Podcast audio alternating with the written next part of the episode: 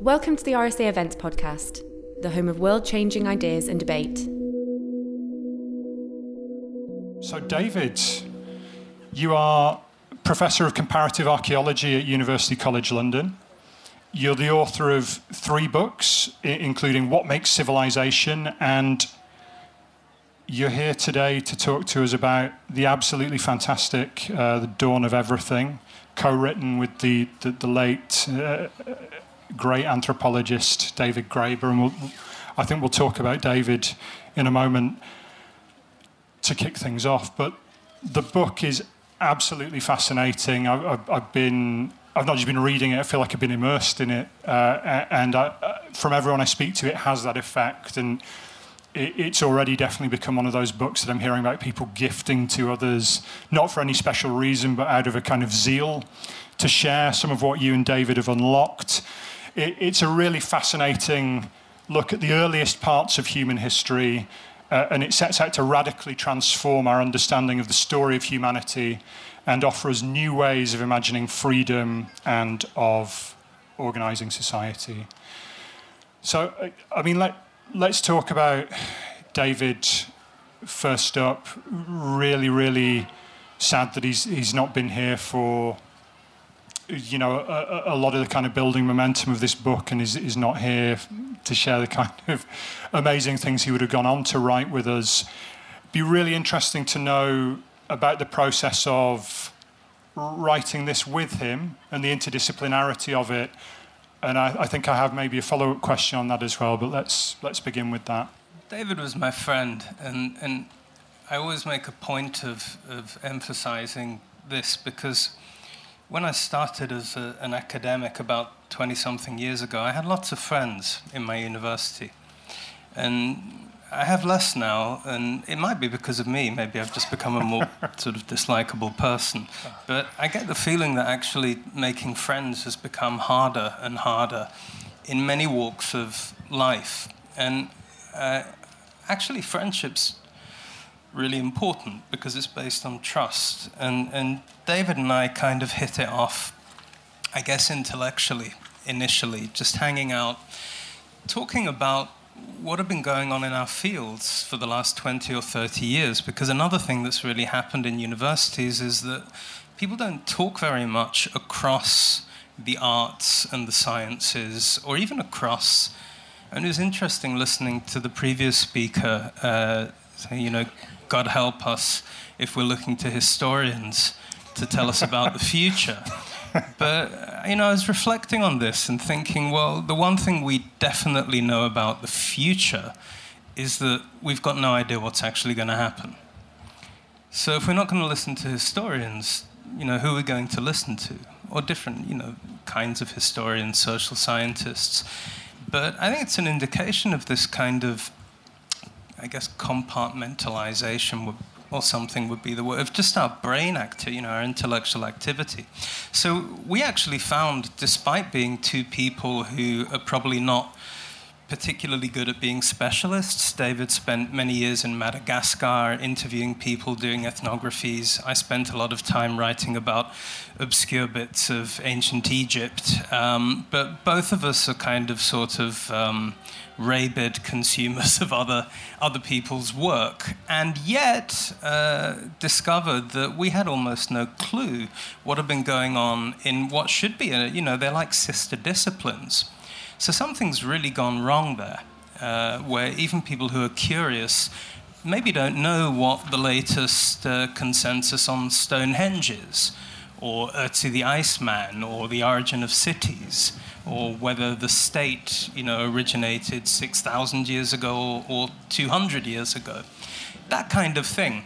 So through that kind of shared curiosity and just sense of surprise at, at what we didn't know about each other's fields, um, we developed this friendship, and it, it, was just a kind of pleasure, really, from beginning to end, to work with David because he had no. So, you know, people sometimes say, well, if you want to be a scholar and a researcher, you've got to be objective. You know, you've got to drop your political convictions and kind of elevate yourself into this Richard Dawkins like. Oh, sorry, did I say that? I got, uh, you know, where you're sort of somehow floating above everyone else on the planet, and you've got this kind of God's eye view on what's going on.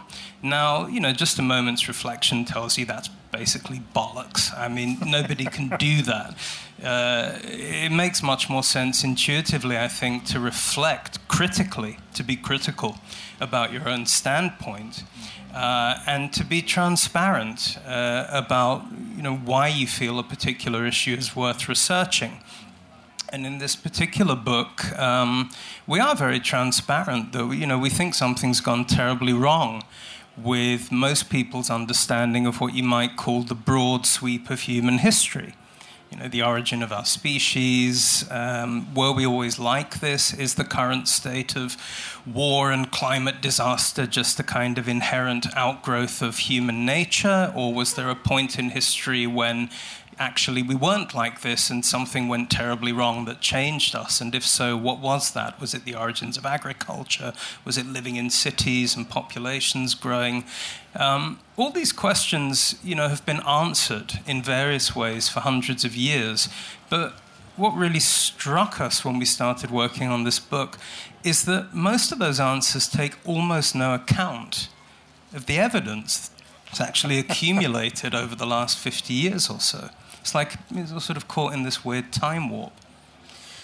Yes, how, how kind of dominant narratives became fixed uh, and loomed over anything that came afterwards. And uh, I mean, a, a, key a key motif that you return to again and again in the book is how we've almost become stuck in, in our conception of how civilization progresses or how different possibilities open up, but also funneled into a sort of single set of possibilities almost as well. Um, let's unpick that a bit more. And you kind of begin really talking about these sort of twin fatalistic visions of uh, Rousseau and Hobbes uh, about how how civilization has evolved. Let's let's talk about that a bit to, to give people that context. Well, it kind of goes back to how we started working together. I mean, the book took us over 10 years to write. Um, not because we're terribly lazy, um, but just because we, di- we didn't sort of imposed deadlines. So we did other things in between. We did it um, sort of when we felt like it, when it felt like fun. But that means we started the process in about uh, 2010 ish. Uh, and it was all in the wake of the big financial crisis, 2008. And if you went into a bookshop around that time, you would see just countless books on inequality. Everyone's talking about inequality. There have even been critiques of the, you know, what's sometimes called the inequality industry, kind of thing that's talked about at places like Davos. And everyone seemed to be writing about inequality without really defining what they were talking about. And there was a lot of new speculation, or actually quite sort of old speculation, about the roots of inequality. What are the origins of social inequality? It's one of those questions that's been going round and round in circles for hundreds of years. And we ourselves started off wanting to give a new answer to it, using all this evidence from our fields. And then we realized in the process of doing that that the question was trapping us into a certain way of thinking. Like when you talk about feeling kind of locked on a certain trajectory, that's how we felt about the origins of inequality. Because if you think about it for a moment, it's a pretty strange question to ask in the first place. First of all, it assumes we know what inequality means. You know, there's a whole range of questions there about are we talking about wealth inequality? Are we talking about inequality of opportunity?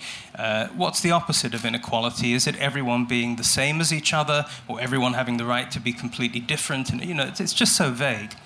And then there's the idea of an origin, which immediately presupposes a lot of the things you want to actually investigate you know, if you say there's an origin of something, you're assuming there was a time without it. In this case, it means you're assuming there was a time when human beings all lived in something like a society of equals. Well, what's the evidence for that, actually? So, we actually got really curious about the origins of the question. When did people first start asking, what are the origins of inequality? If it's not a very obvious question to ask. And actually, we can pinpoint this to about sort of 1753, when one of the authors you mentioned, Jean Jacques Rousseau, submitted an answer to an essay competition that was launched by an academy in the French town of Dijon. And they posed exactly this question What is the origin of inequality among humankind? And is it natural? Is it a, is it a natural state for us to be in? And uh, Rousseau didn't win the competition. He uh, actually the judges refused to read his essay because he was over the word limit. But um, he um, this will be very familiar to any uh, anyone in higher education. Um, he um, he came second, but nobody's heard of the guy who came first. But everyone's heard of Rousseau's essay which sometimes referred to as the second discourse. The first discourse was the one on the arts and sciences, and the second one was his discourse on the origins of social inequality, which has been picked apart, you know, a million times. It's one of the most widely read essays in history, and um, it's there that he gives us this very familiar story, which in many ways we're still stuck with that, yes, indeed, there was a time before inequality when we lived as hunter gatherers.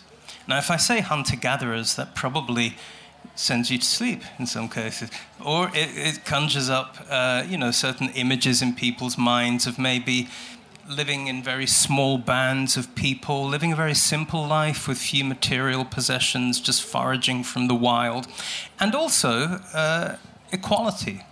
The absence of things like private property, which for Rousseau began very clearly with farming. He talks about this moment uh, in the human past when, for the first time, some guy went out put a fence up around a particular piece of land and said, This is mine. And it was all kind of downhill from there. Populations grow with agriculture. Uh, people have to invent ways of defending private property. And before you know it, you have cities. And then you have to have some kind of central government just to prevent things falling into chaos. So it's kind of a almost a sort of Garden of Eden kind of story. The funny thing about it, well, there's two things that struck us about it. One is that people keep repeating it. Although, actually, most of the evidence we have, which we go into in the book, suggests that there's really no substance to the, the story itself. I mean, it just doesn't fit even remotely uh, the picture that we have today of the beginnings of agriculture, the origins of cities. The other kind of funny thing about it is that there's a line in the essay where Rousseau actually says, Look, um, I'm just making this up. Don't take this as fact. This is not meant to be a reconstruction of what happened in human history. It's just a kind of thought experiment, if you like. And if people had taken it in that sense, I think we'd be having much more interesting discussions. But actually, instead, what's happened is that people have turned it into a story about what's sometimes called social evolution the idea that there is, in fact, a kind of godlike uh, or, or superhuman force that, that funnels human societies down certain pathways of development, which leads to a kind of fatalism. You know, the idea that any kind of real structural change uh, is just inconceivable, which is when you end up instead arguing about, you know, Gini coefficients and, and tax thresholds and can we tweak around the edges a bit, but, you know, let's forget any idea of actually, you know, radically rethinking the kind of societies we live in. So a lot of human history, when it's told on that big scale, seems to be kind of mobilized to make us sort of depressed and feel very small and insignificant uh, against these great sort of waves, these forces of history supposedly crashing over our heads. And, you know, three things struck us about that. Um, firstly, the stories are wrong. Secondly, it's a bit boring. It's a bit boring to keep telling the same story for hundreds of years, especially when it's wrong. And three, it's actually quite politically uh, worrying. I mean, if you're in a situation where the world is drifting by, and you've got lots of very clever people telling you we're not on a particularly great course right now in terms of the planet uh, and and uh, and uh, conflict and poverty. It's probably not a very sensible thing to keep telling yourself that we can't do anything about it because of history, especially when that history is wrong. So those are the kind of motivations that, that led me and David to start off, you know, trying to, um, I guess, bring readers up to speed with some of what we actually know about these big topics the origins of agriculture, what it really meant for people to gravitate into cities for the first time, that sort of thing. Brilliant. Oh, and um, as, as, a kind of potted thing, and it's waxed and waned, or, or it, it, is refined or, or kind of shifted over time, but basically, common uh, sort of sense amongst many historians, anthropologists, and in, in lots of other disciplines is that there's this unidirectional, linear, universal progression across continents, across civilizations, from bands to tribes to chiefdoms to states, and, and also with this sort of implied evolution to capitalist states from there alongside Rousseau and Hobbes, who had a, a, a, similar vision to Rousseau in terms of state of nature and then agriculture, property, civilization, but with a darker undercurrent. So instead of a, you know, kind of uh, innocent period before civilization, uh, uh, life being nasty, brutish, and short. But with, with both of them and with this narrative in general, quite early in the book, you evoke this sort of challenge to that narrative brought by what you call the indigenous critique, and you embody this in the figure of a, a Native American sort of statesman and or- orator called Kandiaronk. I'm sure people would be as fascinated as I was to learn more about this this character. Yeah, it's funny actually. A few months ago, I was in Canada. Um, hanging out with the uh, the the Wendat, uh, who are a First Nation people. They live uh, all over the place, but some of them live on a, a, reserve called Wendake, which is in a sort of suburb of uh, Quebec. And they actually have a lot of their own research going on on, on the history of the the Wendat. To they're sometimes always referred to, also referred to as the Huron uh, Huron Wendat nation. And uh, there's actually a little street in Wendake. Uh, they, they are uh, French speaking because they were colonized by, by the French. Uh, and uh, there's a little street in Wendake called Kandiaronk Homme Célèbre. Uh, famous guy. Um, and I, I, hope we've made him a little bit more famous. But actually, what we, what we say about this person in the book, I'll tell you a bit more about him. He was, he was a very highly respected member of the Huron Wendat Nation in the 17th century. If you Google the Great Peace of Montreal, which is one of these big treaties that was signed in 1701, just before Kandiaronk passed away, you can actually see his, his signature, his mark uh, on it. And um, he was a famous warrior, he was a diplomat, but we also have many independent accounts by Europeans uh, who were not necessarily friends with people like Kandiaronk, that he was also just this incredible intellect and speaker.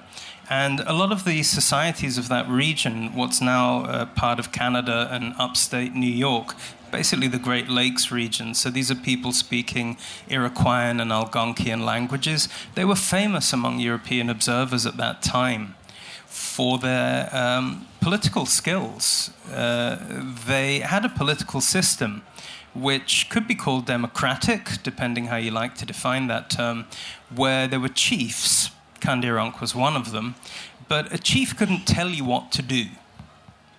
Chiefs had no coercive power. So this was widely observed that if a chief wanted to engage people in some kind of collective undertaking, the only way he could really do it was to persuade them that it was a good idea.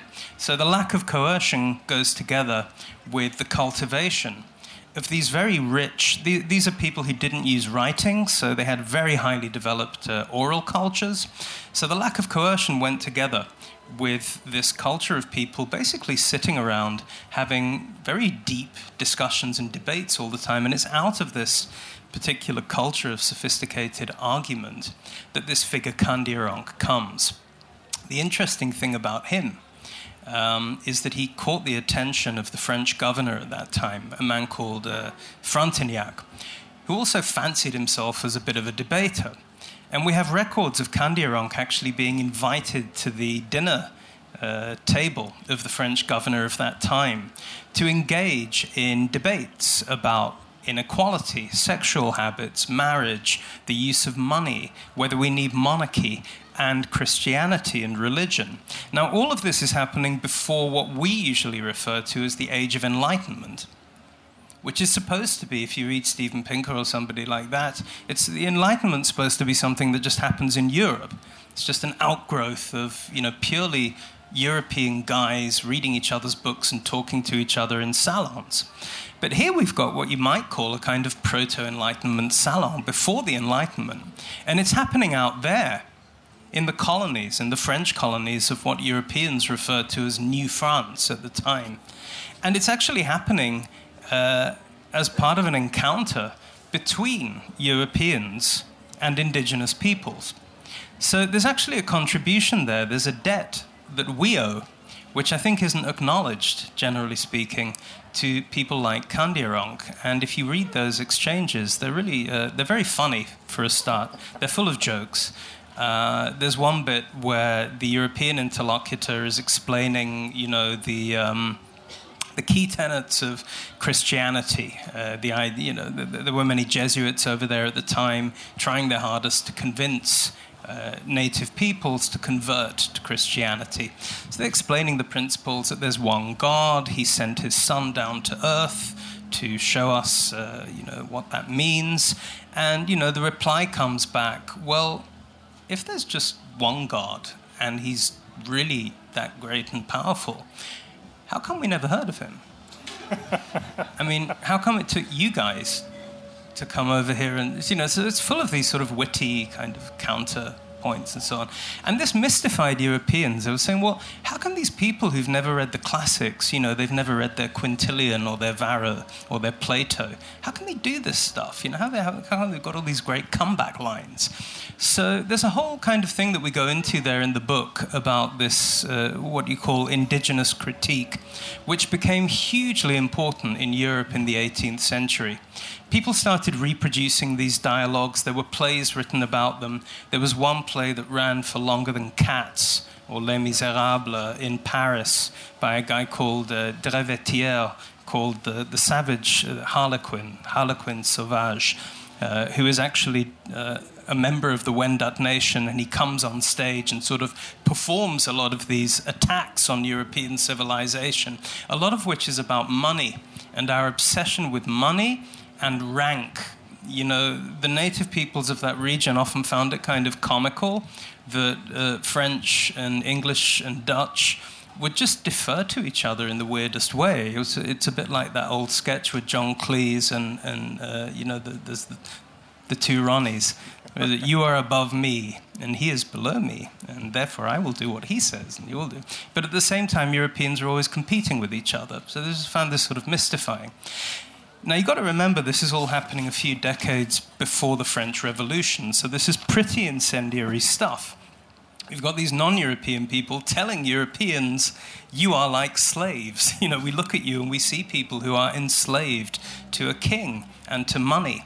Uh, and um, something really interesting happens where the familiar story of human history that you and I started off talking about the kind of Jean Jacques Rousseau version, is sort of invented as a counter response to the power of this indigenous critique. It's something we go into in the book, where, to cut to the point, I guess the point that is made in opposition to the indigenous critique is yeah, okay, equality, good, freedom, good. Nobody's going to argue about those things. However, the only reason you can have them is because you guys are primitive. You live in so called primitive societies, by which the people who are saying such things meant technology. You know, you live in huts, you don't wear clothes, uh, you can't produce commodities the way we can. You know, guns, germs, and steel. You don't have the weapons to outfight us. That's the only reason you can have these uh, equalities. That's the only reason you can have women's freedoms, which were, you know, very rampant to European eyes. They couldn't believe the fact that these here are societies where women could get divorced just like that many Native American societies, woman's unhappy in her marriage, she'd leave her husband's shoes uh, by the door. So when he came back from hunting or whatever, you know, it was it was clear that he wasn't welcome anymore, and this kind of thing. And um, so the more familiar story of human history, where everyone gets divided up according to how they produce food. So you've got hunter gatherers back to sleep, you know, back to hunter gatherers. Simple people who supposedly don't have private property, don't produce very much. They can be equal and free, but they're going to lose in the long game of history because they're supposedly primitive. Then you get farmers and agriculturalists, and the, you know you're into that story that leads up to us, industrialist, capitalist, urban, sophisticated, and you know the basic message is that you either have to go down that path, or what's going to happen to you is what happened to all those people who were colonized. You're going to be the losers at the end of history. Of course, you know that story apart from not really being based in very much except ideology, um, is starting to look very unattractive because more and more of us are starting to look like losers, you know, with climate change and all the rest of it. I think there's a real interest in going back to some of these foundational narratives, looking at what they're really based on critically. Fantastic. Um, I'm clock watching and thinking about again. We, we could have a three four hour session and, and we, we would only scratch the surface. And I, I brought do twelve IPAs with me. Twelve IPAs, great. Well, we might hold forth at that bench out there afterwards. No, but um, definitely buy the book. I've got a couple more questions before we open it up. Uh, I think something I'd like to acknowledge, although may, maybe let's not kind of delve into it, is. Um, how the book explores uh, power and the exertion of power. Uh, you mentioned through Kandiaronk, there's a great quote from a, uh, I think again from a Jesuit missionary talking about um, the Native Americans that he's, he's, working with, living amongst, they have reproached me a hundred times because we, uh, we fear our captains, whilst they laugh at and make sport of theirs. Uh, the authority of their chief is in his tongue's end only. Yeah, so this idea that um, authority is embodied more through charisma and through through logic as well, and the influence on the Enlightenment let's tackle that in a dual way because I think one of one of the many beautiful and brilliant things about this book is the way that it really kind of vivifies history that can lie kind of dead and dry in textbooks and treaties uh, and brings it to life to give us possibilities for the future as well. Which were the examples that kind of most gripped you in, in your kind of research and writing that you would kind of like to share with the audience to give that kind of vividity to them as well? Yeah, well, one I've been thinking about a lot lately for reasons that will be obvious is Ukraine. Uh, when we started the book, obviously it was before the Russian uh, attack on Ukraine. Um, and it was one of the examples that really kind of gripped my co-author David because he, he asked me very sort of innocently, are there any examples in human prehistory of cities that are egalitarian, egalitarian cities? And I started describing to him these things that archaeologists started finding in Ukraine and Moldova around the 1970s. So we're still into Soviet archaeology here. It's during the Cold War, so a lot of these discoveries actually didn't make their way into Western European and American uh, thinking until very recently. But uh, Ukrainian and Russian mainly archaeologists at that time started recognizing something really weird uh, from the air, initially with aerial photographs. It's in the region of the modern city of Uman. and uh, it's, it's a huge agricultural area. It's on these incredibly rich, dark soils called Chernozem in Russian. And it's the area that's been the breadbasket. You know, it's why we've got the wheat crisis now in the Black Sea. Egypt, I'm told, is something like 80% dependent on Ukraine for wheat. I mean, can you imagine the consequences of what's going to happen, you know? But it all comes from this, these rich black soils, these Chernozem soils. And when most people think about the ancient history of that region, you know, if you've been to one of the big museums in, uh, in uh, any of the countries around the Black Sea, you're going to see all the bling, all the shiny treasures from the Scythian tombs and the Thracian tombs. Um, but actually, before all of those steppe nomadic peoples like the Scythians and the Sarmatians, turns out there were cities. And they go back 6,000 years. So what these aeroplane, what these pilots started noticing were these huge kind of anomalies in the soil uh, in the agricultural off season, they become visible. And they could see these great sort of rings in the earth, like big circumferences of something or other. So then they started investigating. They were quite pioneering, actually, uh, in archaeology. So they used ground penetrating radar. And these cities, which are 6,000 years old, which for context means that they are as old as the first cities in the world which are traditionally located where I do my field work in Iraq and Syria in the Middle East, so called ancient Mesopotamia. So these ones are as old as those ones. They're covering roughly the same kind of area. In hectares, it would be something like, you know, two to 300 hectares, maybe populations in the tens of thousands. So suddenly we've got new cities. The interesting thing when they started actually looking into them is they looked nothing like the ones in Mesopotamia or Egypt or the Indus Valley. There were no temples, there were no palaces. They've excavated many of these sites. There are no royal burials. Uh, actually, there's very little evidence for any kind of inequality. They don't even seem to have had central storage areas or some kind of central administration. Actually, what's now been reconstructed, and they were making huge strides with this before the, uh, the war. There were a lot of international teams working in Ukraine. They've reconstructed how these things work now. And they're basically cities uh, based on the image of a circle. So you've got hundreds and hundreds of hundreds of houses arranged in concentric rings with streets and ditches in between, and they've even been able to reconstruct neighborhoods. And in each neighborhood, there seems to be basically some sort of collective assembly house.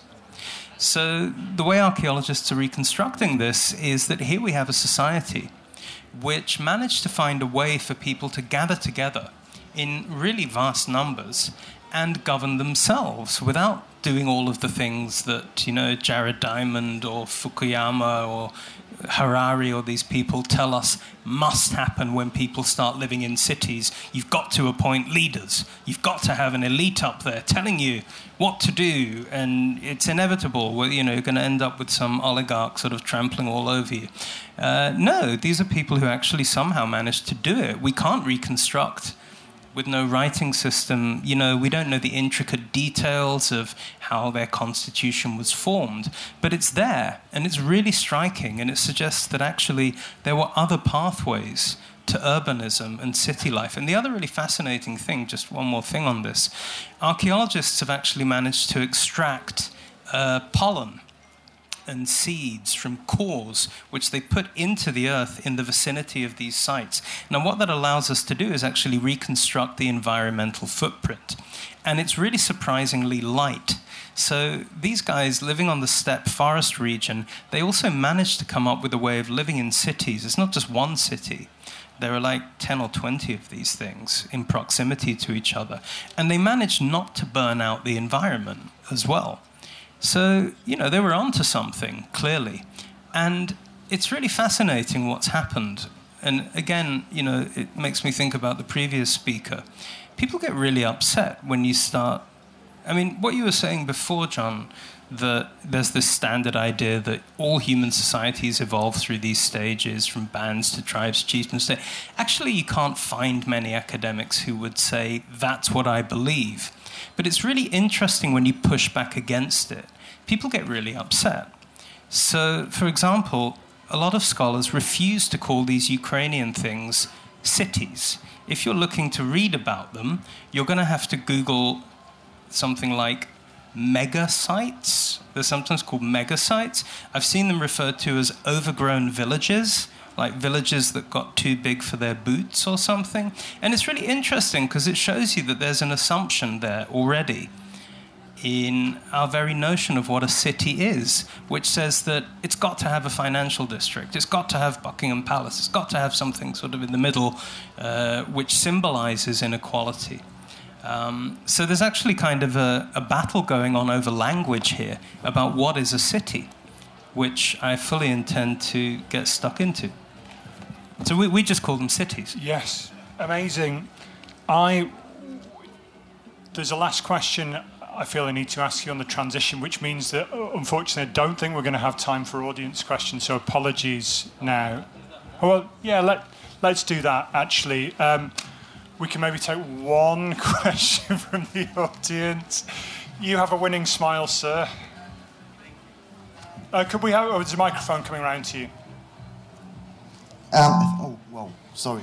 Uh, apologies in advance. It will be a question and a half. Um, fascinating. Thank you so much, um, especially on the indigenous critique, which I was not aware of. So thank you. Um, why, um, you started to talk about inequalities. And I was wondering if you can tell us a bit what do you think from the different definition of inequality you believe is the most urgent for us to, to tackle or to look more closely? And the half of question is um, you mentioned Steven Pinker a bit, and one of his uh, points is about that inequality not necessarily mean poverty, meaning a little bit that if everybody some sort of standard of living increase, maybe inequality is not as demon demonized as we as we do. So just your take on that. Yeah, I mean, I think my answer to, to both questions would be roughly the same, and it's what we say in the book. Um, is that, you know, there's already an assumption in the question that what actually matters to most people is having roughly the same amount of stuff, like physical stuff. But actually, I think if you talk to people, you know, they love to put out these scare figures oh, 1% of the world's population owns 40% of the world's wealth. Now, some people probably get upset about that. I know lots of people who couldn't give a toss. You know, they don't care how many cars somebody's got or whatever. What they do care about is the fact that some people can turn stuff into power and into influence over other people. And I guess, you know, our answer to your first question is that for us, the most important form of inequality is actually uh, the ability to tell other people that your life doesn't matter. You don't matter, you're insignificant, and you have no say in how we actually uh, conduct ourselves and govern ourselves. So, in the book, we try to shift the debate from this rather vague idea of equality and inequality to another topic, which is freedom. And a lot of the book is about freedom, actually, social freedoms. And I'm very excited because it's come out in Brazil this morning. And uh, Brazil and Amazonia is one of the areas we write about in the book a lot, where our whole picture of that region which until recently a lot of people thought of in this very kind of primitivist way, you know, the indigenous tribes of Amazonia, the Yanomami, almost like they're living in Rousseau's state of nature. It's one of those areas where archaeology has completely turned that on its head, and we know now that they had cities in Amazonia hundreds of years before Europeans even showed up. So I'm excited about Brazil this morning as well.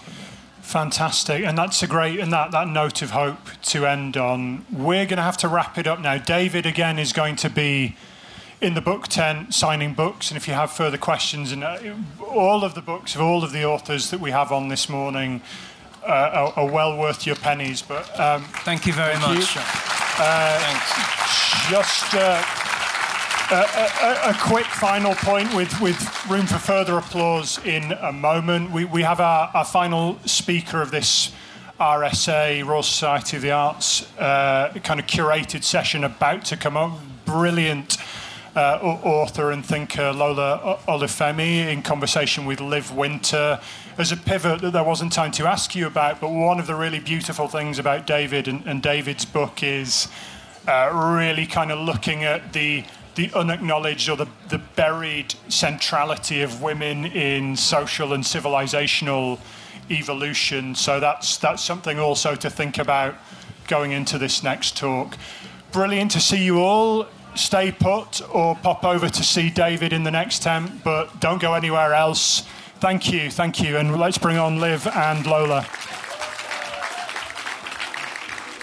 Thanks for listening. If you like this podcast, head to our YouTube channel for inspiring talks, interviews, and animations.